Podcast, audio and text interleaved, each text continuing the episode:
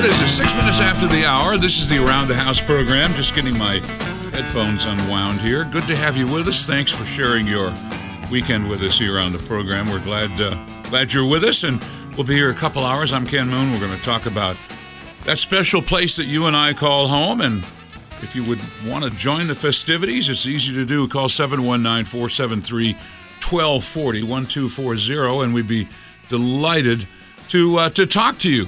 Let's see. Today is the 19th uh, of the uh, of November, and so uh, exactly 29 years ago tomorrow, uh, I started this program. So 29th anniversary this weekend.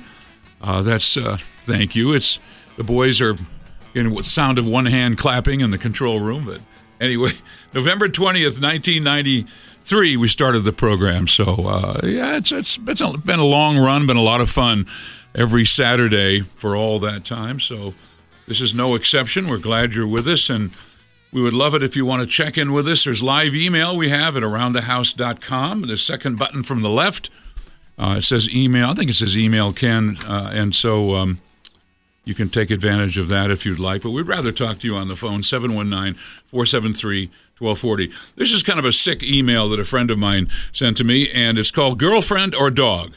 Okay? Let's see if there's a contrast here. You'll get the bit in just a second. Like Johnny Carson said, you've got to buy the premise before you uh, before you can get the bit. The later you are, the more excited your dogs are to see you, girlfriend or dog.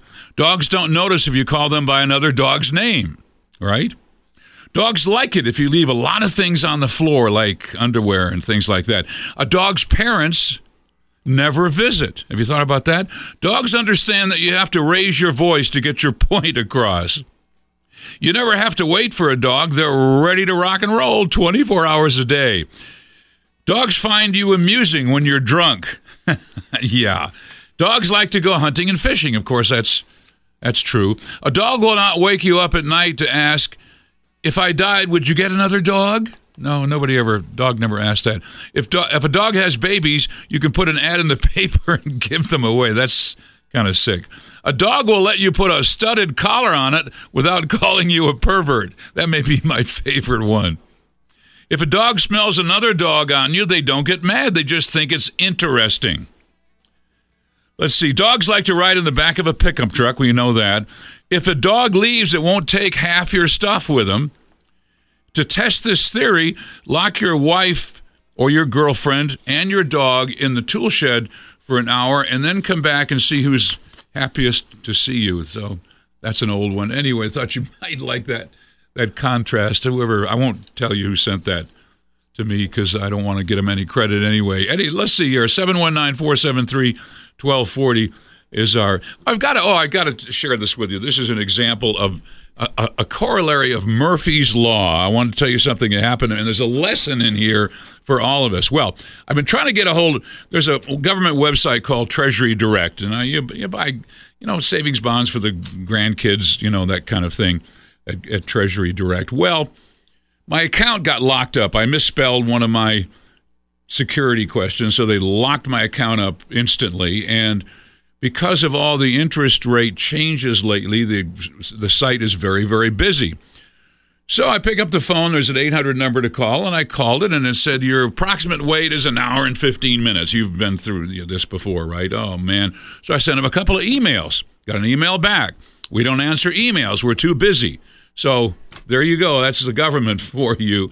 So I had to, you know, unlock my account somehow. So uh, this week, I think it was. Uh, was it Wednesday? I think whatever day it doesn't matter. I, I said I'm going to hang in there and get this done. So I called the, the the 800 number and I got that hour plus wait time anticipated.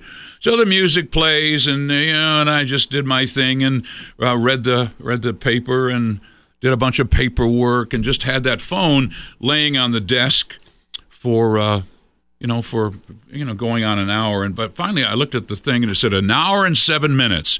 And this guy goes on and on about if you have a problem, you can call us, and this is how you do this, and this is how you do that, and we're super busy. We're sorry about that, and and it's terrible, boring music. So I said, well, I might as well take a shower. I got to get out of here. So you can see this coming, right? So I I go in the bathroom, I put I put the phone with the music tinkling and playing on the on the vanity, jump in the shower, get my hair all lathered up and just singing and whistling like I do in the shower, and I hear this, "Hello, can I help you?" You know, you could see that coming, right? So I dive out of the shower, grab a towel, looking for my glasses, dripping and soaps, you know, all over the the bathroom and grabbing for towels and things. And I finally, can I hear me? Can you hear me? Yeah. So I didn't want to lose her, have to start over. So we finally got our business done and it was fine. She was really nice. And I said, you know, you guys, takes an hour to get through to you. And she said, you know, we're very sorry about that, but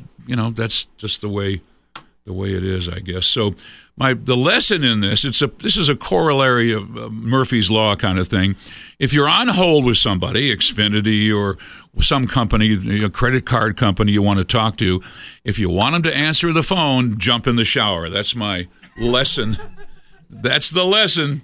If you want them to answer the phone, jump in the shower. There's some kind of karma thing there. Is that right? Is it karma? Something like that. Anyway, I thought you'd uh, get a kick out of that.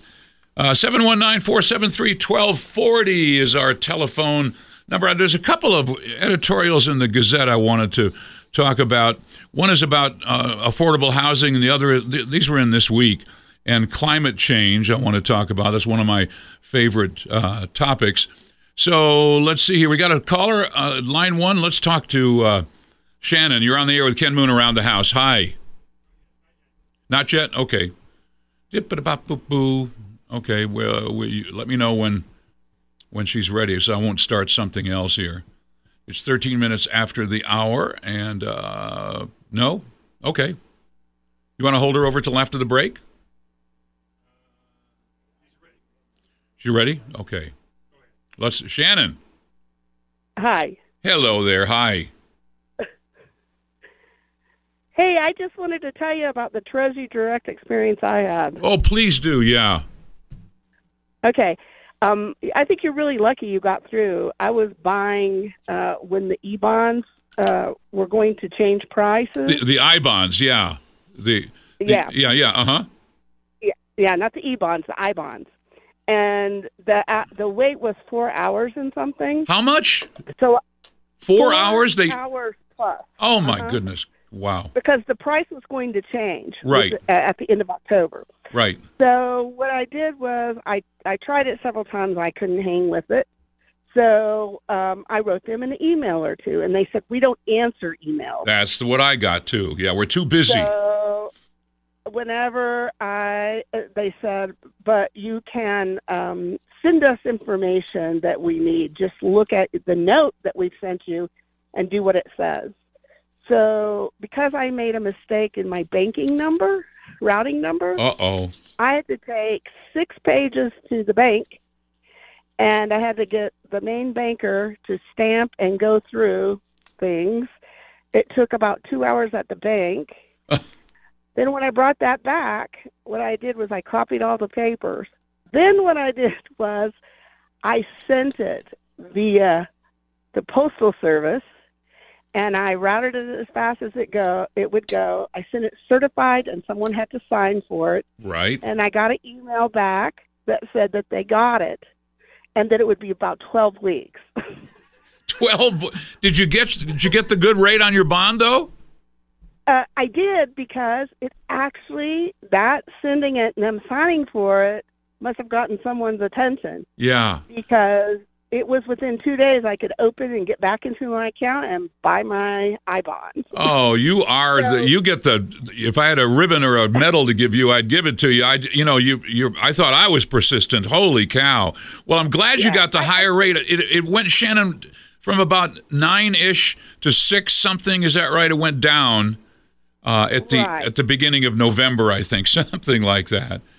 Oh wow! Right. I wish I would have gotten it at six something in the spring, and it's one of those things I kept forgetting about. yeah, yeah. But I wanted to get in there just to look at another way to get the money out of my hands. Oh, you are you are you get the you're the queen of persistence. That's good. You know, it, it and it, it's it's illustra- illustrative of the DMV thing and all of the you know when the government has a monopoly on something, there's no incentive for them to uh, to hurry up, or customer service is not a, a super high priority. But I will tell you, the girl I finally, or lady I finally talked to, was super nice. Why wouldn't she be, though? Of course, making the kind of money they, they make and the benefits yeah. they get.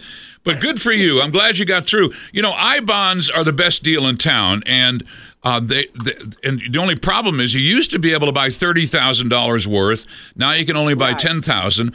But you know you can buy them in the in the names of your grandkids and your kids. Even if you have a business like a partnership or an LLC, you can buy I bonds the ten thousand in any of those as long as it's a different taxpayer ID number.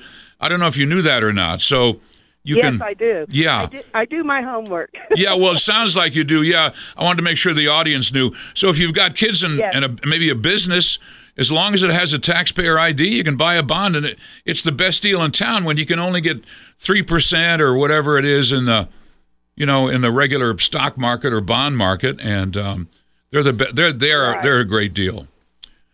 Yeah, it really is. I just wanted to say that snail mail did it for the first uh, time in years for me. when when you started to tell the story, I said, "Oh no, she used the government mail instead of FedEx." Oh boy, but you know, it, the, we're going to be fine, Shannon, until the government goes broke. Then you, you'll be calling me again, right? Yeah, I, I hear that. you are a, you are a lady after my heart. You do your homework and you're persistent, and I'm. It's a great story. Thanks for your call. 719-473-1240 is our contact line, and we appreciate that feedback. Shannon, we'll be uh, we'll be back with your phone calls right after this. Hey, if you're uh, looking to improve the appearance of your house and save energy, I want you to call Dutch's Home Improvement. This is a company been around over 30 years. You've heard about that. I know you have. And they carry only the best brands of energy efficient windows. If you have ugly old steel, aluminum, or wood windows, you're wasting energy every single day. When it gets cold like this, you want good windows in your house. They'll pay for themselves in just a few years. So give Dutchess a call. 719 392 1369 is the phone number, or DutchessHomeImprovement.com. They're your local home improvement contractor. Of course, they're insured and licensed, as you would expect. Gary at uh, Dutch's, I'm impressed with his commitment to customer service. They carry only the best brands of new vinyl windows with the best installers in town, so give them a call. Save energy this winter and in summer when you do your air conditioning. Call Dutch's for a new set of windows. Your house will look great and you'll save lots of energy. 392 1369 for Dutch's. From your faucet to your furnace and everywhere in between, Ken Moon has solutions around the house. Give him a call now at 719 473 1240. That's 719 473 1240. 22 minutes after the hour now. Let's talk to Sue on line one. Sue, you're on the air with Ken Moon around the house. Hi. Yeah, hi. Hey, I have a problem um, in my bathroom on the floor I have like 13 by 13 inch tile, uh-huh. and the grout line is like disintegrating. I've never seen that happen before, so it looks like I need to regrout, and I've not done that before. Yeah. Do you have any leftover grout that the installer might have left at the house? Uh, I can buy some. I know what it is. It's like a Mapei charcoal. Okay, but you know the the color.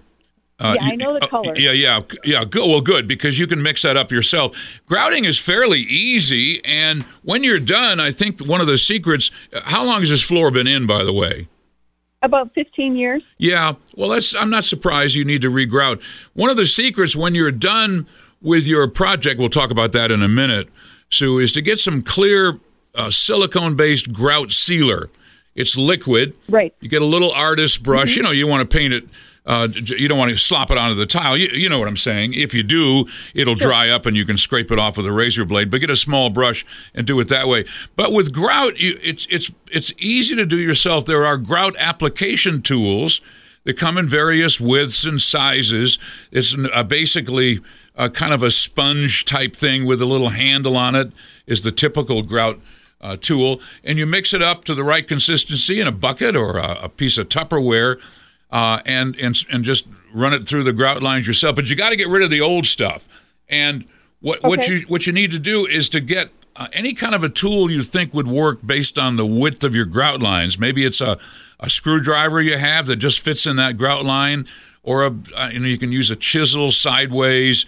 You can use about any tool you can think of in a small hammer, and just tap loose whatever will come loose. You don't want to. There's no reason to bust out grout that's really locked in there. Uh, do we have a lot of sure. areas that that need this, or just here and there? Uh, nope. It's just along uh, one edge of one of the tiles. It yeah. just seems to be like holes. You know, I'm just sucking it up with a vacuum now. Yeah, so, sure. Um, there are also grout saw tools, uh, which, which, a little carbide blade you can run back and forth to kind of break that up a little bit. Just vacuum it out with a shop vac. Make sure you got all the little farkles and particles and dust, dust, dusty parts of the grout out of there because you want a nice okay. uh, solid base for the for the for the new grout. But you can use about anything that works. You could even use an old sponge if you have one to put the grout in. Okay. It's easy to do yourself, uh, and uh, once you get um, uh, you know let it uh, let it harden, and then. Uh, you can get a, a, sponge with just water water on it. Well, bef- let me let me start over. You put the grout in with the sponge, right, and then let that okay. sit a few minutes, and then uh, rinse the sponge out, and just back and forth uh, perpendicular to the grout lines to get all the residue off the tile from the grouting process okay. itself. So, uh, and then you can polish once it, everything dries, you can polish it with a cloth, and then let it sit for a couple of weeks so all the moisture gets out of it that's going to evaporate, and then do your grout uh, clear sealer, uh, silicone based sealer, and I think you'll be fine. Yeah. Okay. And the consistency of the grout, like you just mix that up with water then, and would just place it right into the, the consistency. Uh, you'll know it when you see it. You, you, don't want it too sloppy, and you don't want it too dry. Uh, kind of the uh, consistency of. Uh, let me think here. You know, like uh, like you know, onion dip. You know that uh-huh, you would use at a cocktail party. Kind of that consistency, yeah. Okay. And uh, you, you, can't really go wrong. Just just don't make it too loose and sloppy because it'll it'll be e- it'll be less easy to to put it uh, install it, and it'll also take way too long to dry, and it'll take so long to dry it might start cracking again. So you know, not oh. you'll just know it when you see it. Uh, you can always add more okay. water, but you can't take any out. So just a little water at a time. It doesn't sound like you're going to mean a lot, need a lot. You could also use a putty yeah. knife to apply it if you wanted to. That would work nicely also. So. Okay. All right. Great. Well, thank you so much. I appreciate your tips as always. Thank you. Sue, thanks a lot for calling. I appreciate it. Yeah. Grouting is the one thing you can do as a homeowner and have it turn out really well and not be an expert. In other words, not it doesn't have to be your profession, so to speak. You can get a nice looking job. Uh, you the, the, little carbide grout saw you can use. That's more amenable to uh, the older like ceramic tile, the four by four ceramic tile, where the grout lines are pretty thin. But you can regrout your own shower pretty easily. You want to get all the old grout out to a depth of about an eighth inch, maybe three sixteenths of an inch, and then apply new right over the top. And then you want to recaulk the the 90 degree angles in the shower when you do that. Also, we, we caulking uh, at 90 degree angles and grout on the flat areas of the tile, and you'll have a nice looking, you'll have a good looking uh, job when you're uh, when you're done. Did you see this? This was in the um, the Gazette. What's today night? It was on, on Thursday, I guess. Uh, let's see here. It, the Gazette was talking about the headline is a prescription for homeowner misery, a home buyer misery rather. Build more houses, and they're making the point in here um, that we just need more. Builders are building a lot of houses, but they're not building enough.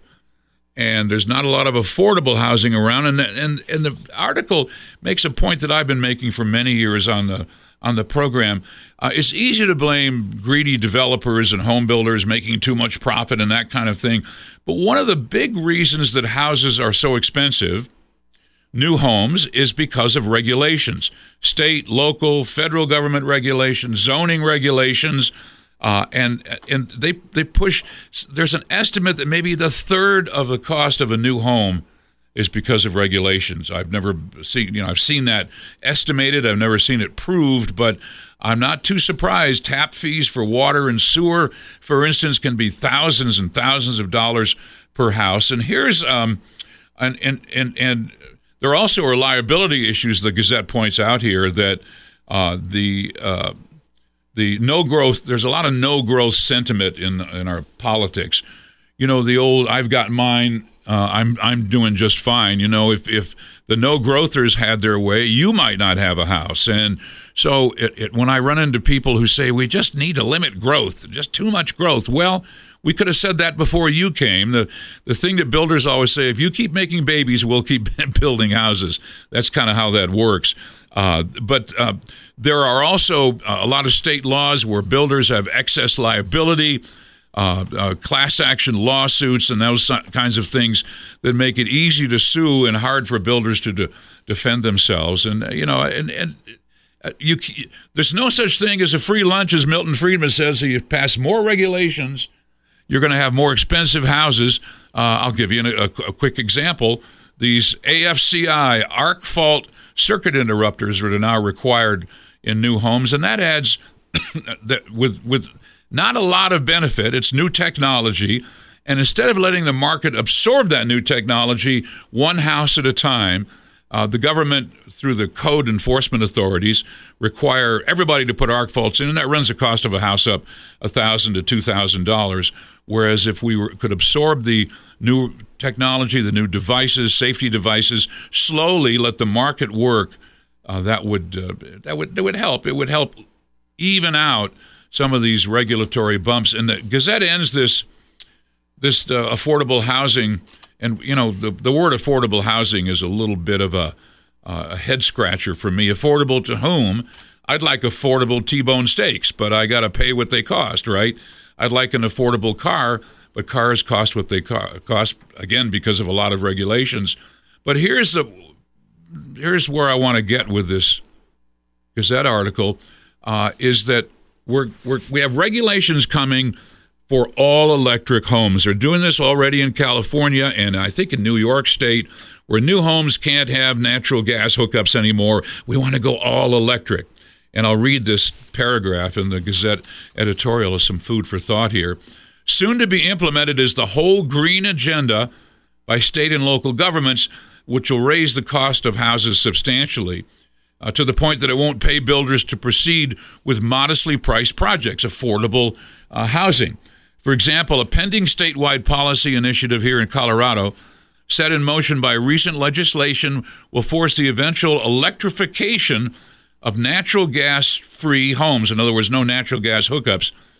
Not only is the current technology questionable in its ability to effectively heat Colorado homes with electricity, we've talked about heat pumps don't work well here but it'll add substantially to the price of a new home, maybe ten to twenty thousand dollars, adding uh, only the most upscale green-friendly homes to the supply side of the equation will not accommodate affordable housing. Will the politicians t- pay heed? Probably, probably not. It's it's not that home builders haven't been building; they haven't been building enough houses and not enough in the affordable range. One big reason is state and local government regulation. So if we go to all electric houses, look out below because it's going to add substantially to the cost of construction, but also to your operating costs. Heat pumps in a cold climate like ours are not cost effective to operate because it's too cold too long here. We heat more than we cool. The heat pumps trying to extract latent heat out of really cold air just costs a lot of money and energy. Natural gas is so uh, relatively, you know, it just it produces a little water vapor, a little carbon dioxide, but it's plentiful and it's here. But we're going to step on our on our necktie here by tripping over it by uh, wanting to do all electric, and so watch out for that. And it, it's something that you need to be aware of if you're thinking about buying a house in the future. They're only going to get more expensive. Time for a break. We'll be back right after this 719 473 1240 right here on Around the House. Give us a call. Love to hear from you today. We'll be right back. Want to talk to you about Petrale Roofing. They have a, a, a deal that maybe you're not aware of. They will hang Christmas lights for you custom measured commercial grade Christmas lights at an affordable price. This is the way they keep their guys busy in the uh, in the wintertime. Of course, they have ladders anyway, so why hang by your thumbs and and fall off a step ladder? And uh, who needs that? Uh, call Petrale Roofing 719 375 8773. And uh, now you got to do this pretty soon. Thanksgiving's right around the corner, so get in the queue now. Petrale will hang these custom made Christmas lights for you, take them down after the first of the year, and store them until next year. surprisingly affordable, and you'll love it because you don't have to do it yourself. Spend more time with your family instead of, as I say, doing your own outside Christmas lights. So call them soon, ASAP, petraleroofing.com or 719 375 8773. Ask Petrale about Christmas lights at your house. You will be glad you did. Petrale 375 8773. From your roof to your foundation and everywhere in between, Ken Moon has solutions around the house. Give him a call now at 719 473 1240. That's 719 473 1240. Well, now it's 22 minutes before the hour here on Around the House. Got an interesting email this week from Janice. She's up in Thornton. She's one of my Denver, uh, uh, I should say clients, but fans, listeners up there, and she says I'm I'm I've resisted getting an RO reverse osmosis system for our Thornton home because I understand uh, they they waste water. In water-starved Colorado seems like an irresponsible solution. Instead, we use a, a under sink filter in the kitchen. But our Thornton house has a very high level of PFAS. Uh, Peter you know, that's Papa Foxtrot Alpha Sierra, PFAS, which is, they're kind of a complicated organic chemicals uh, with fluorine atoms on the end that, that are ubiquitous. And some people call them forever chemicals. There's thousands of versions of these chemicals, uh, and they, they are uh, ubiquitous in clothing and cosmetics and, I don't know, toothpaste and a, a lot of the consumer goods that we use. They're everywhere. And they last a long, long time. So we have very high levels, she says, in Thornton, a thousand times the EPA health advisory levels. And so a whole house RO system is advisable. Do you think it's irresponsible? Well, uh, listen, you, uh, Janice, your family's health comes first, regardless of saving the planet. And I'm using air quotes here.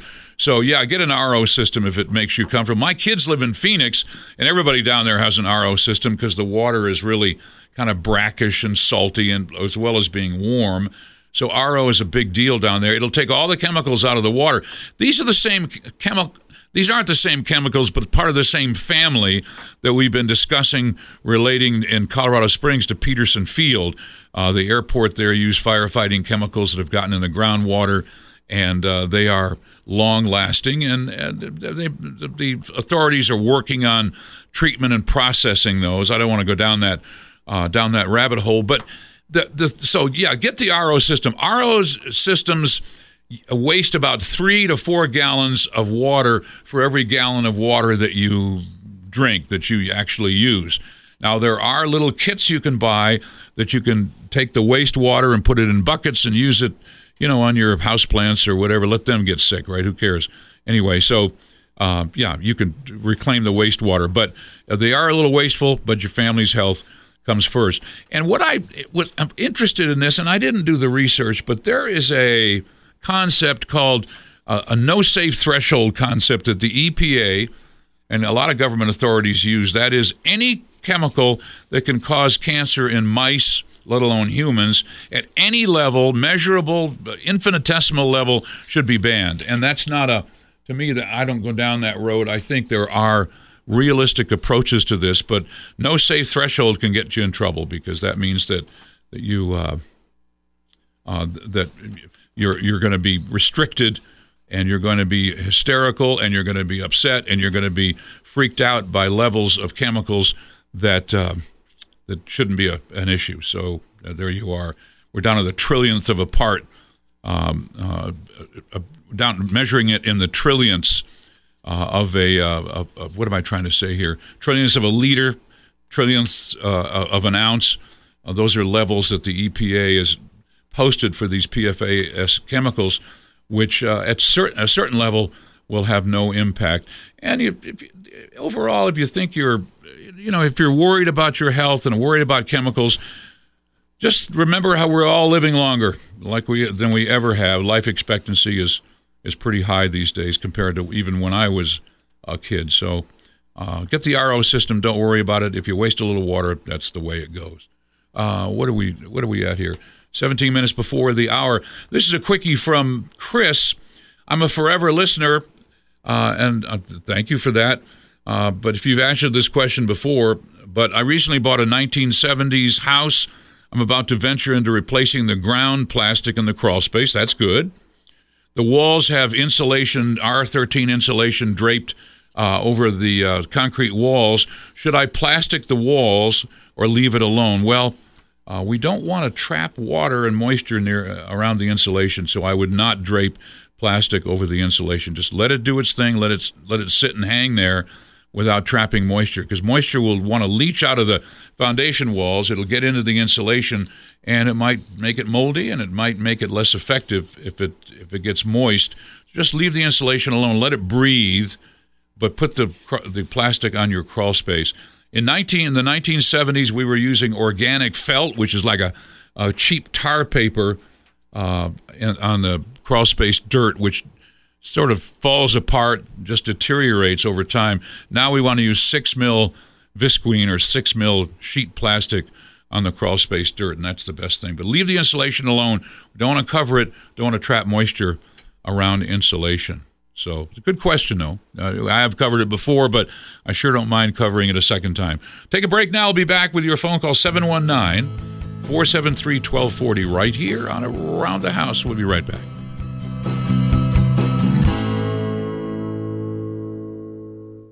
Well, I had a great experience this week. Ed, the uh, owner of Above the Rest Garage Doors, came to my house. It's time for a tune up for me. He got that done. Uh, it's really good. I had him on the air here interviewing him a couple of months ago, and I signed up for that Premier membership program, and you should too. He'll come every six months to my house and tune up the garage door, make sure it's operating safely and properly. I had a bunch of questions about noises, and he got me all squared away. Just a good guy, and it's an easy easy thing to do, but a good peace of mind. Now I know my door is going to be all set for the winter coming up. So give them a call at 719 499 0491. Again, that membership program is surprisingly inexpensive. They'll adjust the springs if they need to, tighten nuts and bolts, lubricate all the moving parts, and make sure your faithful garage door is there when you need it. You don't get trapped at home some morning. So give Above the Rest a call. About Ask about the Premier Membership Program, the same one that I signed up for. Give them a call 719 499 0491. 499 0491 for Above the Rest. Need help with your next home project? Back to Around the House with Ken Moon. Give him a call now at 719 473 1240. That's 719 473 1240. It's uh, 11 minutes before the hour now on the Around the House program. Good to have you with us. Don't forget our podcasts are available online uh, going back to the first weekend in July, and uh, you can access those easily through my website at aroundthehouse.com. Just click on listen to podcasts, and it'll take you to the krdo.com site, or you can go to krdo.com slash radio, right? And they're, they're right there. Uh, Chris will put up today's podcast uh, within a couple hours after we go off the air. So they're all right there for you to download and listen to at your heart's content and into your, uh, you know, whatever you have, a Nano or an iPod or what's the latest and greatest?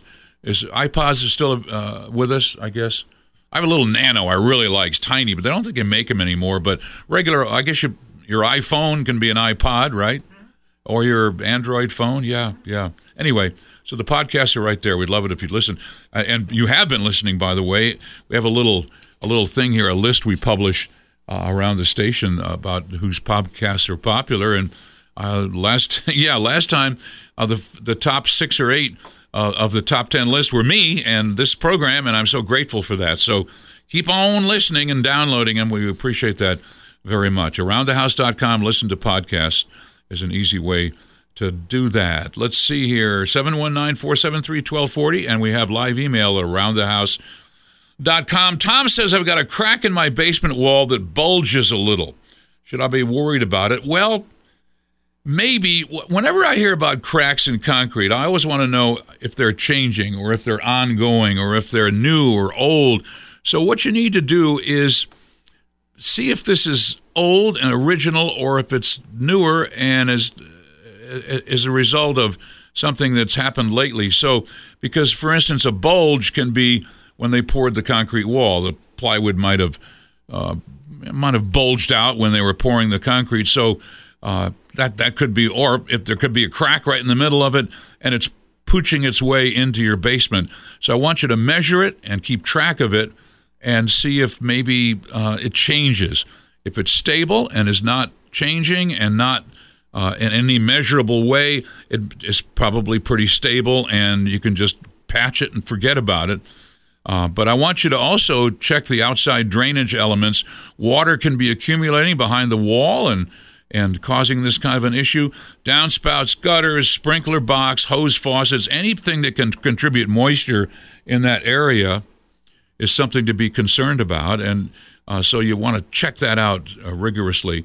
Uh, but the the re, the steel rebar, excuse me, in the in the concrete wall is holding it together. So um, if you're concerned about it, a structural engineer can advise.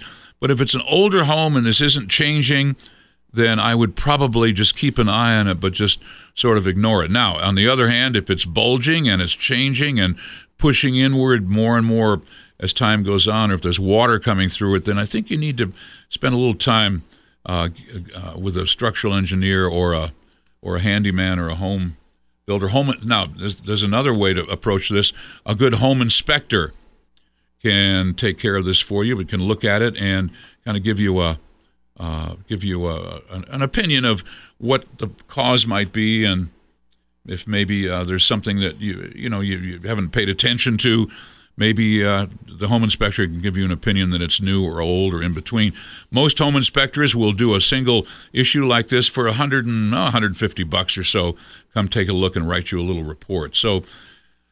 Foundation cracks and bulges per se are not bad. It depends how old they are. It depends if they're if they're changing. Okay, so something to think about, but not something to worry about right now because because houses structurally are over designed anyway. I think that's one way to look at it. 719 473 1240. And I got to reach over here because I didn't do this before.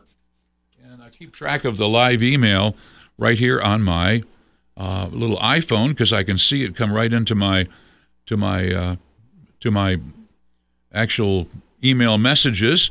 And uh, there's 17 from Donald Trump and 48 from Herschel Walker and um, I don't know what else here. I, Ivanka's weighing in, Donald Trump Jr., everybody, Kevin McCarthy, Nikki Haley, but no around the house emails. So you want to get on the, if you want to send, seriously send me an email, just go to aroundthehouse.com and uh, click on the second button from from the left. So we'd love it if you do that because uh, we'd like to know what's on your mind. And um, phone is a preferable way, but email if uh, if you want. Uh, after the top of the hour. I don't want to start this right now. There was a, a, great climate change thing uh, in, in, the Gazette editorial this week that I want to talk about. The kids are worried about climate change. Of all the things they have to worry about, uh, this is something that uh, kind of breaks my heart in a way. So we'll talk about about that, and uh, we'll talk about whatever is on your mind. If you want to give us a call, let's see. Paul says, "Would the popcorn ceilings in a 1975 house contain asbestos?" Yes or no? Well, could be, Paul. Uh, 75 was kind of at the tail end of asbestos, but uh, I think you want to assume that it's there.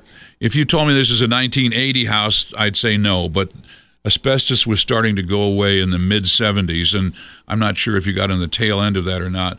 So, if you're thinking of scraping it off, don't do that. I uh, I don't like the idea of getting rid of popcorn ceilings. It's very messy. If it's asbestos, you don't want to do it anyway because it'll get asbestos in your house. But if you remove it, which I have a feeling that's what you have in mind here, then you're going to expose seams that may need to be retaped and reprocessed because they weren't. Uh, in, in, the old days, drywallers, knowing we're going to put a heavy layer of acoustic ceiling or popcorn ceiling uh, on uh, uh in the room, they they would not do that final coat of taping the seams because they cover it up anyway. So sometimes you remove the popcorn ceiling and you got these joints that need to be retaped and you have to start over and then retexture. It just becomes a mess. It's better to live with the popcorn ceiling, repaint it. It'll brighten it up and uh, and just leave it alone. But a 1975 house, I would assume it has asbestos because we want to err on the side of caution here we don't want to scrape it off and get it in the furnace and the drapes and the carpet and the kitchen cabinets and everything else. So I would leave it alone. Uh, the, the dates are interesting on these. Lead paint and asbestos, I get asked about a lot. Asbestos, as I say, in drywall taping compounds was going away in uh, starting in the uh, roughly the mid 70s and was gone by the uh, by 77 or 78. Same thing with lead paint. The EPA drop dead lead paint is 1978, but I'll, but I'll tell you a little secret. Most of the houses in the Rocky Mountains in the 70s were built under the FHA VA uh, minimum property standards, and lead point paint in those instances was gone uh, in the early 70s. 70, 71, lead paint went away. The, the VA, FHA would not approve it. So, in most cases around here, lead paint is only in houses built before the early 70s, 60s, and 50s for sure. Uh, assume you have lead paint. You can get a test, but it's kind of expensive. You can get an asbestos test also, and it's kind of expensive. The point is, with houses in this vintage, you want to make sure that you keep surfaces well sealed. Keep a good layer of uh, latex paint. By now, in a house, let's say a house built in 1965, by now it's probably had half a dozen layers of latex non lead paint uh, put uh, over the original paint. So just keep doing doing that, and see if there's any lead or asbestos, it's long sealed away from the indoor air environment. Just keep doing that versus trying to uh, trying to uh, you know research it or test for it or scrape it off or anything. Now, if you do remodeling, if you do you know t- uh, cut a door here or uh, maybe uh, uh, combine two bedrooms into one. You're taking out walls and that kind of thing. You have to be very careful in these older homes. Assume you have asbestos you can uh, keep, one way to do it yourself is to keep things damp, tent off those rooms, make sure that you don't have any dry uh, material floating around in the air as you cut through things. Make sure they're damp, seal them in plastic bags, and throw them away, uh, just to protect you and the family. Or you could have an asbestos re- uh, removal company, mitigation company, come in and spend thousands and thousands of dollars. I'll leave that up to you. Well, that's the hour number one. Part two is around the corner of Around the House, 719 473 1240. And live email at aroundthehouse.com. We'll be back right after the news. Stick around.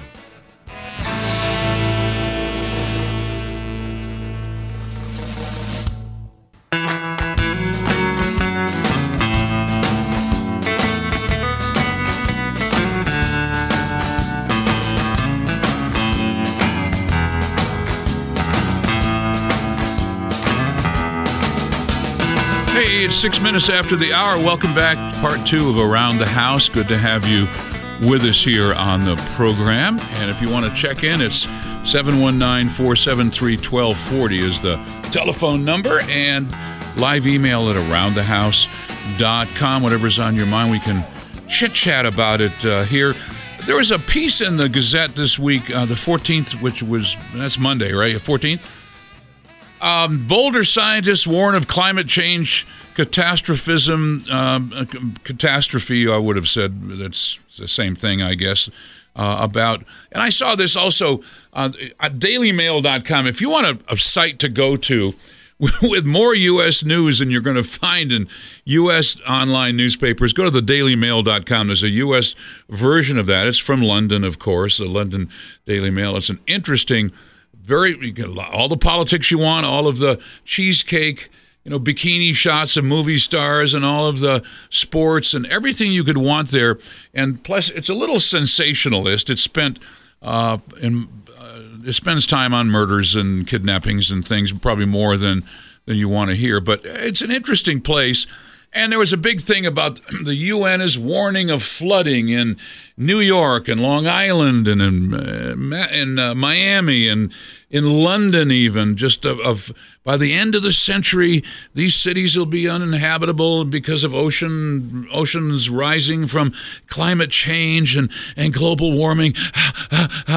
As if we would never, as if we won't respond to it by adding another layer to the, of bricks to the retaining wall or putting in a dike or, you know, the, the assumption that we're not going to adjust technologically to global warming, and there is global warming going on, although the last 20 years or so, temperature changes have been relatively flat, but the, the ongoing trend is is gradually upward, and we'll adjust to it. We solve tomorrow's problems with tomorrow's technologies.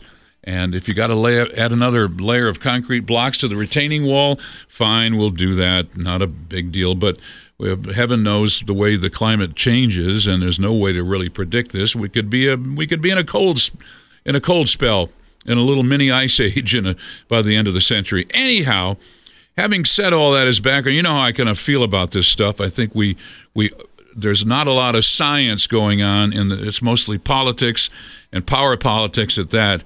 We don't hear a lot about the physics and so on, and uh, it, it, troubles me. As a scientist by education, I have an engineering degree, as you've heard me say before. But here's something that caught my eye, and it kind of breaks my heart in a way. Uh, uh, most tr- in this editorial in the Gazette from Monday. Most troubling of all, scientists warned against alarmism, uh, raised concerns about the mental health of young people who believe the world will end soon, long before healthy lifestyles and expensive educations pay off. Climate catastrophism may be contributing to the youth mental health crisis, they write. In a recent international youth survey, listen to this 45% reported thoughts of climate change negatively affecting their daily lives and functioning, and 40% reported being hesitant to have children. That is an amazing statistic. Uh, here's another survey from the American Psychological Association from 2020. Nearly half of those aged 18 to 34, 47%, say the stress they feel about climate change affects their daily lives which is it just makes me uh, so sad to hear that uh, because kids in their you know 18 to 34 that should be the time of their lives. Their young lives about family formation and getting their job and getting their career set and getting their life on track to live a good life. Uh, and and it's just it's just really worrisome that kids are so worried about it. And there's because there's no perspective around uh, there's no yeah, but have you thought about this? We always hear about the, we overemphasize the negative parts of climate change and undervalue the positives. The positive parts of climate change are, first of all, that we will adapt using tomorrow's technology. Secondly, we can grow more food because plants like carbon dioxide. And there's, there have been periods uh, in our past when there's been a lot more CO2 in the atmosphere. We can grow more food, feed more people, less people die of starvation. And when it's warmer, people live longer than when it's colder because of diseases and, and pneumonia and things like that. Uh, and also, this article points out aggressive climate change policies are also causing low income Americans to go hungry at the cost of traditional fuels as they spike and lead to broad broad based inflation. It hurts poor people more than richer people, of course. Climate is changing. This editorial says society needs to address it with real solutions. None of these solutions benefit from needless and counterproductive catastrophizing that harms humanity, especially young people. When I hear young people, 40% don't want to have or hesitant to have children, we're already in a demographic crisis. We're not having enough babies uh, in in uh, Western uh, civil Western countries, industrialized countries, Europe, and here. We're not having enough babies, and that's going to really affect us negatively because demographics, as they say, is destiny.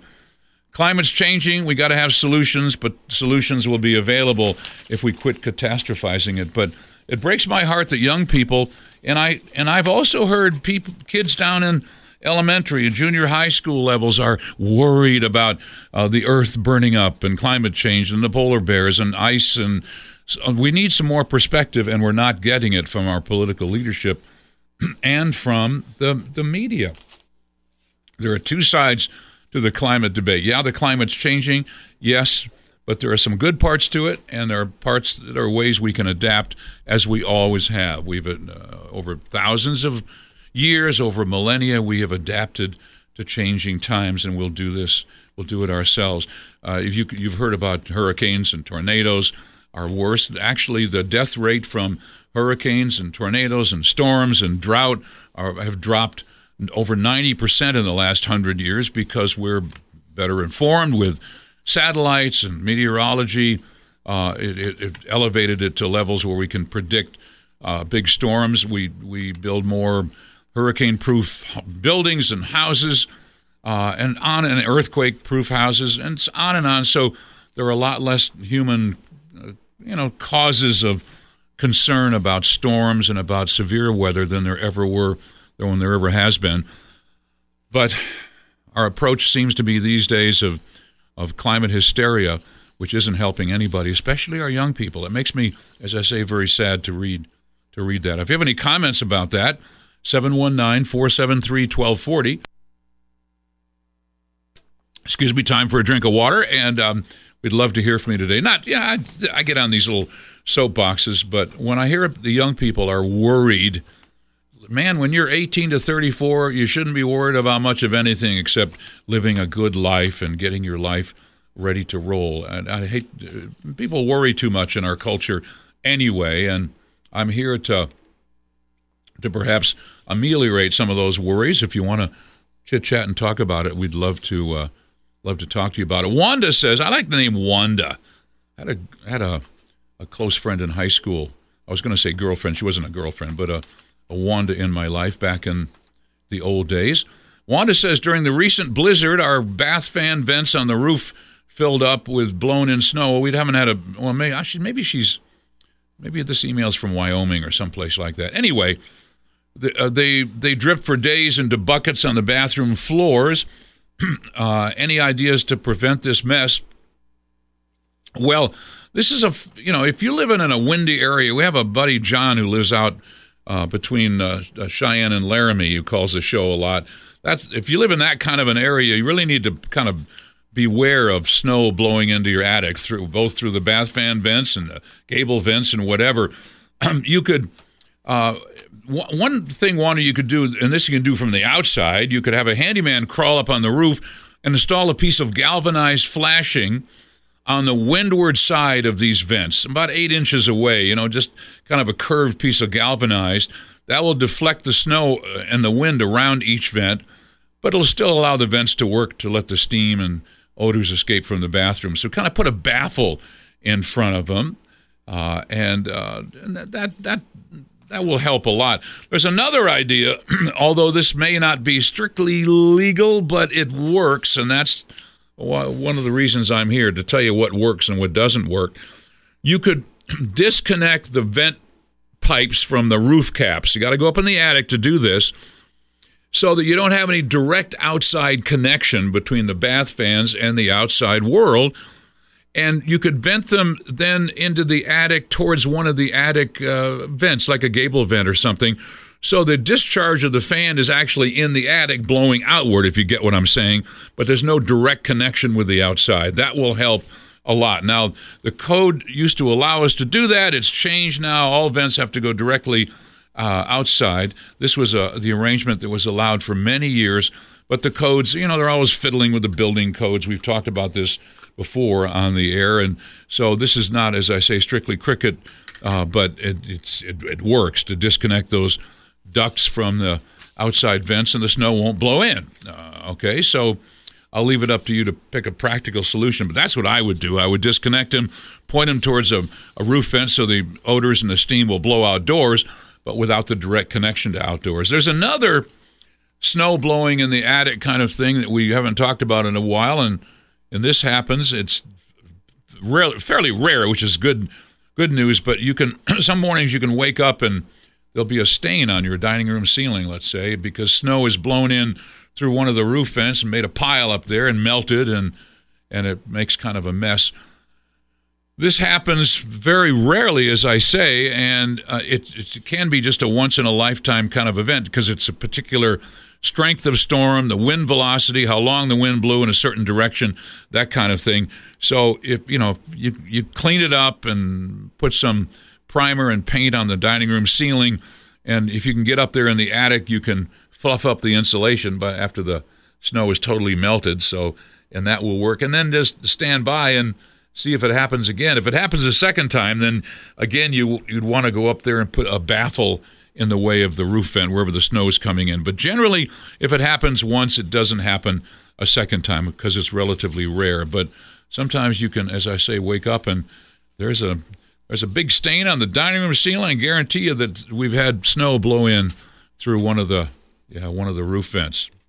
Let's see, 719 473 1240 is our contact line. We'd love to hear from you today if you want to give us a call. And we have live email right at the website aroundthehouse.com. We'll be right back. Stick around. I want to talk to you about the Above the Rest Garage Door Repair Company. Ed's the owner. He came to my house and tuned up my garage door. I'm all set to go for the winter. And I signed up for that Premier membership program. It was amazingly uh, much less than I thought it was going to be. And I want to get you in that program too. It includes a twice a year tune up. Every six months, he'll come to your house and adjust the springs and lubricate the garage door, tighten the nuts and bolts, and just do a general inspection to make sure it's operating okay. And if you sign up, they'll waive the 150 normal trip fee for an emergency visit. So you can't you can't lose with this deal and that way your faithful garage door will thank you for it. You won't get stuck at home some morning with a garage door that won't go up. Winter's the hardest season of all in your garage door, so give them a call 719 499 0491. Once again, 719 499 0491. Sign up for the Above the Rest Premier Membership Program. Twice a year tune up. You'll be glad you did. Above the Rest, 499 0491. Things break around the house. That's why there's the Around the House program with Ken Moon. Give him a call now at 719 473 1240. That's 719 473 1240. 23 minutes after the hour, I wanted to say hey uh, to the uh, Casper listeners up there KTWO country. We're glad you're. Uh, you're with us here on the program. I have a lot of friends in Casper, as I've said before, and uh, fond memories of that home show I used to do year after year for, I don't know, 15 years plus. And it's a great little town, very very easy to, town to fit into. It's wonderful folks up there. So thank you for K2 carrying the program. 50,000 watt voice of Wyoming. You know the 1030 on the dial. They cover the state like a blanket, and we're glad you're with us. Also, KRDO, of course, is our our uh, kind of home port here, uh, our uh, flagship station, if you will, AM and FM in in the Springs, and of course Pueblo is in part of that. Also, we get down into Pueblo in the Arkansas Valley and so we're glad you're with us here on the show. Again, our phone number 719 473 1240. Jim says, You've talked about the old Federal Pacific electric panels that they should be replaced. Uh, that he said that's fine. I have a 1962 Murray brand in my house. Should it also go bye bye? Well, the Federal Pacific brand is the one most folks talk about. Real estate people, home inspectors, and so on, appraisers don't like Federal Pacific panels because they're poorly engineered and don't have a very good reputation. We've talked about this before. They were in use, the uh, Federal Pacific or FPE brand. You can always tell them. You almost all of them have a have the, the circuit breakers or have orange paint on the on each of the circuit breakers. So FPE brand is uh, was available uh, and, and kind of from the oh, the mid 50s, let's say to the late 80s, something like that. There are thousands of them around. They're a lot less than there used to be because, they, as I say, they have a bad reputation and people have been replacing them. And you probably should also. You can have a home inspector or an electrician come examine them. If you, a lot of times you can tell just by taking the cover off if there's been melting or overheating or charring or any kind of breakdown in the uh, with inside the the electric panel, but that's not dispositive because sometimes they don't trip when they're supposed to, and you can't tell that by looking at them. So, generally speaking, on Federal Pacific panels, we want you to replace them when you can. Now, the replacement can be expensive; it can be three to four thousand dollars plus to put a brand new electric panel in. Usually, they put it on the outside of the house. There's another approach, though, that uh, you can use, and I've seen used successfully, and that is to replace the guts of your Federal Pacific uh, panel. You can replace the the uh, the breakers and the bus bar and all the internal parts. it's like putting a new engine in a really old car and then you've taken all the kinks out, the, the, the reasons that we don't like Federal Pacifics. You put new breakers in, a new bus bar, and rewire everything, and you can leave the panel just where it is. If it's behind the dining room drapes, you don't have to disrupt anything. So you can have an electrician do that. The, the company that makes these retrofit kits is called Eaton, E A T O N. It's kind of a famous company uh, that produces electrical uh, goods for industry and and uh, mostly industry, but some homeowner stuff. So it's, it's hard to find electricians that'll do that, but you can get that done for a lot less than replacing the whole box. That's for sure. Maybe down in the uh, fifteen hundred dollar give or take range, that kind of thing. Maybe a half to a third of what it might cost you to replace the actual box itself. So look around for an electrician in the Colorado Springs. A company called Foster Electric used to put these kits in. I don't know if they still do or not, but you can give them a call. I'm not answering your question, Jim. Well, I will now. You said you have a 1962 Murray brand in your house. Well, the fact is, it, when I mean, that thing is 60-ish years old. Well, actually, actually, is 60 years old now that I think about it, and um, you should replace it also because uh, electric panels and breakers are electromechanical devices. They're not solid state, and they heat up and cool down and heat up and cool down thousands, if not tens of thousands of times over the life uh, of the panel, and they eventually wear out. They get less sensitive. They just they just gradually uh, give up the ghost, if you will. They, they just wear out and break down, and they may not be there when you need them to trip you. Have an overload or a short circuit. So again, I would probably replace. You don't have a Federal Pacific brand, but the Murray brand was a popular back, you know, back in the 50s and 60s. I would replace it uh, also. Uh, so uh, whether you can get a replacement kit for that or replacement breakers, I'll leave it up to you. That, that, that finally, I'll leave you. you know, if you if you want to try do this, I would uh, encourage you because it'll be safer than it is now. You can go for either of these brands, Federal Pacific or Murray. You can find either online, and I've seen them at Lowe's also, you can find replacement breakers for these older panels. You simply pull the breakers out, put the new breakers in. They're very expensive because of liability issues, but sometimes that can be a, a, way, a stopgap way for you to make your panel safer. But I would not ignore these older brands, whether it's Federal Pacific, which is, has the worst reputation, or any of the other brands from the old days, because as I say, panels and breakers wear out and need to be replaced or upgraded or modified or repaired uh, over uh, you know, over this lifespan that we're talking about here of 40, 50 years plus. Don't take them for granted. Now, anything that's been put in in the last, oh, let's say 40 ish years from the late 70s till, till now is probably okay. Most of those brands have held up pretty well, but the Federal Pacific is the one that everybody talks about. And if you have one and you're going to sell your house, it'll come up when you get the home inspection done for sure. I, I, I guarantee you that. So at least if you've had it looked at by an electrician who says it's working okay and is okay for now, that you can have that letter in your file and show it to the new buyers, and that might help get you off the hook. But eventually, they should be replaced. Okay? 719 473 1240 is our contact line. We're going to take a quick break. We'll be back with your phone calls right after this. And don't forget the live email at aroundthehouse.com. We'll be right back.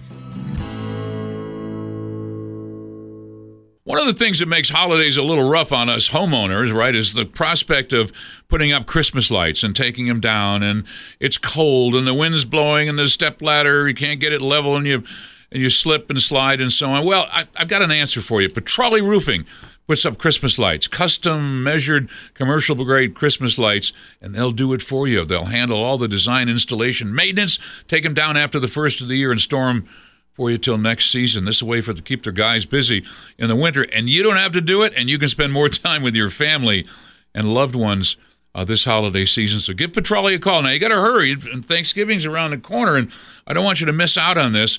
So get in the queue now, 719-375-8773 for Petrale Roofing. Ask about this program of getting them to put up your Christmas lights this year and take them down when the time comes. You'll be so glad you did. Petrale Roofing and Christmas Lights. Do it this year. 719 375 8773. Fix It videos can be so confusing. Let Ken Moon walk you through it on Around the House. Give him a call now at 719 473 1240. That's 719 473 1240. 25 minutes before the hour on the Around the House program. Let's talk to Carl on line one. Carl, you're on the air with Ken Moon around the house. Hi. Hi, how you doing out down there in the springs these days? Good. How are you, Carl? like, hanging in there. I got a couple of quick questions here. Yeah. One of them is uh, I have an ultrasonic humidifier that I bought. I don't even know how many years ago anymore. And there's kind of like a black spot on the on the membrane where you know on that on that like that steel part there that does the vibrating that makes the that makes the steam and Right. I just it just doesn't seem to blow steam as much as it used to and I'm wondering if those things ever wear out or it's time to get a new one or what the story is. I imagine they get. Don't you think they get mineralized a little bit? I mean, full of like like calcified minerals. I would think. Um, No, I've washed it out. I've washed it out with vinegar, and it, and it's still kind of shiny where it's shiny. I just got that one little dark spot on them. have you looked? how long have you had this thing, Carl? Oh, at least five years. Yeah, I would probably look online and see. Is there replacement parts available for it? Um, there was a video on replacing the membrane, but I'm kind of wondering how hard it would be to track down a particular model of membrane and then wait for it to show up and then take it apart and get the solder gun out and just spend thirty bucks and get another one. Yeah. Well, that's you may be onto something there. What I've noticed is that, and I hear I, I you know I'm not a special pleader for Amazon, but a lot of times if you'll put a model number, just the model number of your humidifier in Amazon, it'll just default to all the parts available for it. So you might be surprised. I might try that because if it's if it's like five bucks or something, I'd Yeah, yeah, be willing to yeah, take it apart and get the soldering gun out. yeah. The uh, the black spot other- does it look like mold or mildew or something? No, it's really hard. You, you can't you can't even scratch it. So it, Huh. it looks like it might be the subsurface there. Yeah. Okay. I'd, I'd Oh, try to. yeah, yeah. I'd, I would try to replace it. I really would. Okay, and then the other question is, uh, my water line is. I live up in Denver. My water line is only about two feet underground, and uh, I do the trickle when it gets down to zero or below. I do the trickle, right? Yeah. And uh, but I, I've looked into getting that. You know, that heat tape is pretty cheap, but I'm wondering with that line being so shallow, whether the heat tape on that pipe would really matter. If it would, it could be even worse if it started freezing. You know, say three or four feet from the house in the line or Did, somewhere. you sent me an email this week, didn't you? Yeah, I sent it to you. I sent it to you uh, a couple days ago, I think. Yeah. Well, I have. I've, I apologize. I remember the email. I haven't answered it yet, but it doesn't mean I'm not going to. But I'm glad. Well, I'm glad you called. Let's get it done right now. I would have when I saw your email come in. I thought to myself. Back to the 70s when I was building houses, the ground used to freeze around here uh, down to three feet plus. One year we had uh, almost four feet of what we call frost in the ground.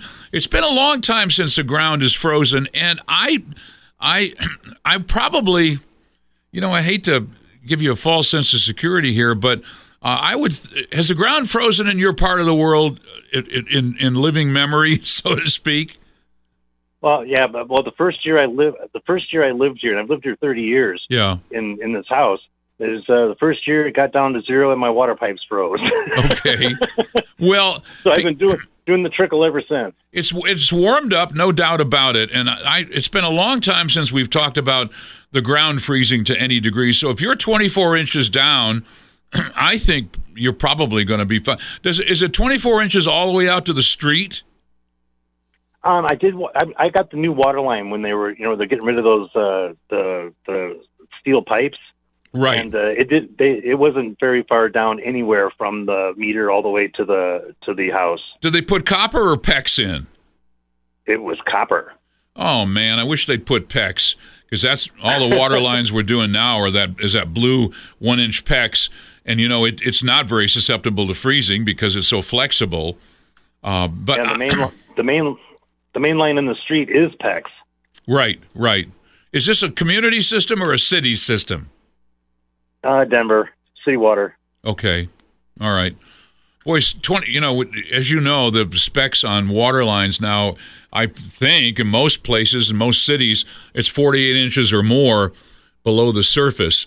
So I, you know, I I'm hesitant to say, Carl, to just go for it. Are you thinking you might want to dig it up and put some heat cable around there? Oh no no no! I was just looking at maybe putting some heat cable where it comes into the house in the crawl space. Well, that might well that might be a good idea. You, you know, and you're thinking it, it might conduct the heat farther out into the yard. Is that what you're thinking?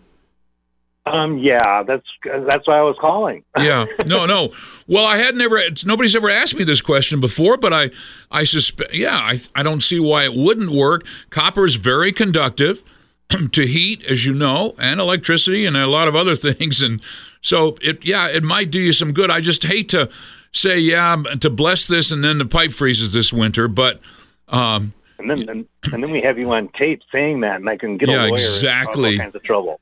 You can you, can, you can call, tell all my fans, right? No, no. I think I, I I misunderstood your question, Carl. I'm glad you called because I was thinking you're you're thinking about digging up part of it and putting heat uh, heat tape or, or, protecting it some other way. No, but I think if you where, where right comes in from the crawl space, if you want to put some heat cable there, and now it only comes on when it gets really cold, like and 37 or below is when these heat tapes uh, actu- actuate. The problem is your crawl space is not going to be 37 uh, very often. So you might want to find one that uh, maybe doesn't have that temperature control. I, I don't know if you'll ever you'll find one or not that's a direct plug-in heat cable that's on all the time. You see what I'm saying?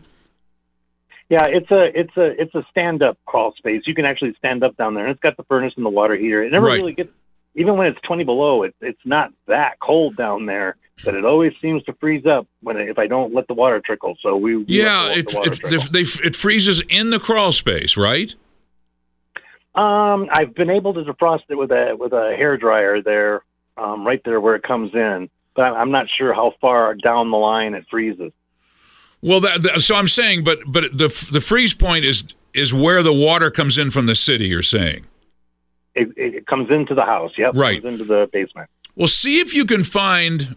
Um, and by the way, uh, does your crawl space have a lot of vents in it? Can you block off some of the vents down there? Um, I've got one. I've got one window, and then I have another window on the other side that has no nothing in it. It's just a it's just a vent. Okay. Well, we don't want any cross ventilation in the in the wintertime, uh, for sure. Um, well, listen, I, am back to my same issue.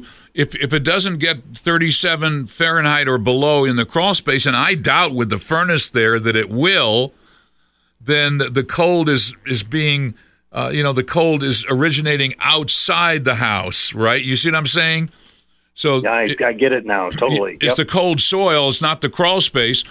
So if you could find a heat cable that will, can is always on, and I don't know if you can or not, that's what I would choose. And just don't you know don't cover it with any insulation. Just wrap it around the the pipe and plug it in, and that may be the the solution here. Uh, and also, if it's always on, I would want you to put a Carl a smoke detector kind of in that location in the crawl space in case there's any issues with the with any melting or, or overheating of the of the heat cable. But uh, I'm going to dig up your. Well, I was going to answer a lot of emails this weekend, so I would have seen it anyway. But I'm going to do a little research, and you can too. If you can find an always-on heat cable, that's what I would use. Otherwise, uh, I think you're wasting the time because your your crawl space with a furnace in there is never going to get 37 or below. Right. Well, I did, I did live in an apartment one time where they had the plastic case over the thermostat that you couldn't touch it, but we used to put ice cubes on it. Very nice. Anyway. Very nice. Right. Well, they. Well, Carl, uh, you're you're Denco, right? Yeah, I've lived. I've, I've called you before back when you were up here. I, I, think you have. Yeah. Well, it's nice of you to follow me. You know, uh, iHeart just said bye bye back in in June, and so we, we've carried on down here, and I'm so glad you listen. Uh, there's a listen live button at aroundthehouse.com. But anyway, start. I'll do a little research for you this weekend, and we can rehook up by by email. But I think the secret here, and I I like your idea of the conductivity of the copper pipe conducting the heat out there. But you got to find an always on heat tape, and so I'll I'll help you look for that. Okay. And also because I you know we live in Xcel territory, I'll have to also consider the uh, the wattage per hour. yeah, right. Yeah. Well, they're not very. They don't consume a lot. Yeah, like they're you know 100 watts or something like that. But you're right. Uh, you might have to take out a loan for your power bill. Uh, you know, that's, whatever. That's, that's two point that's two point seven cents an hour. Yeah, exactly. But anyway, yeah. Well, listen, uh, I'm glad you called. Nice to hook up with you again. And you take care. Happy Thanksgiving, and uh, I'll do a little help. I'll give you a little help on the email this weekend. All right. You have a good one as well. Okay. You, you too. You take care. 719 473 1240 is our contact line, and we're going to take a, a quick break and be back with your phone calls and some this week's uh, additional email right after this, right here on Around the House. Well, this is our first cold snap of the season, and not the last. I can guarantee you, and natural gas prices are going to go up, and it's just getting more expensive to heat your home. And so, if you have ugly old windows, energy inefficient windows from bygone decades, I want you to call Dutch's Home Improvement. These are folks, you know, Dutch's, you've heard their name around over 30 years now. They're a home improvement company that's fully licensed and insured naturally. And Gary has a commitment, the owner, to customer service that I'm. It's very impressive, and I want you to give them a call to get some new windows on your house.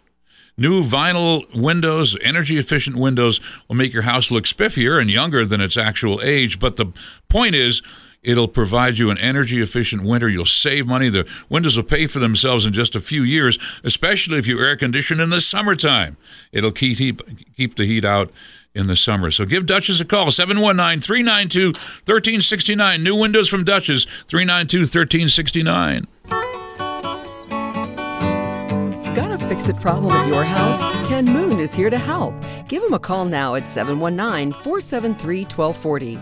That's 719 473 1240. It's 10 minutes before the hour on the Around the House program. Good to have you with us. Thanks for sharing your weekend here on the radio with Around the House.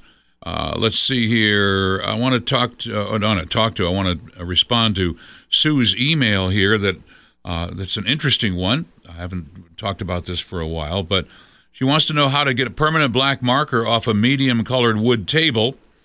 I hope I don't have to sand and refinish. Well, I don't know if you mean like a sharpie or something like that. You know, just just an ordinary, uh, just an, an ordinary marker. Uh, that, and it's hard to say what's in it, but a little.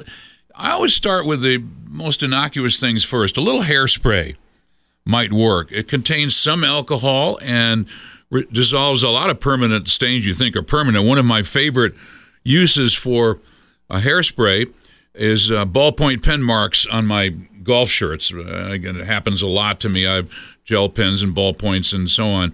Uh, I spritz on a little hairspray, sh- throw it in the uh, in the uh, washing machine. Works every single time. Uh, and you could try that. One other idea go to the manufacturer's website of the marker. I bet they have some ideas to get the marks off your table and, and try those. If you have to scrub a little hard and you get a little dull area on the surface, uh, apply some paste wax. You can blend all that uh, together. Uh, and um, so, you know, but the, the hairspray tends to work pretty good. Uh, let's see. Oh, Chris is asking a question via magic marker. No, what do you not not magic marker? You call that a uh, what uh, erasable? What do you call that board? Darn it!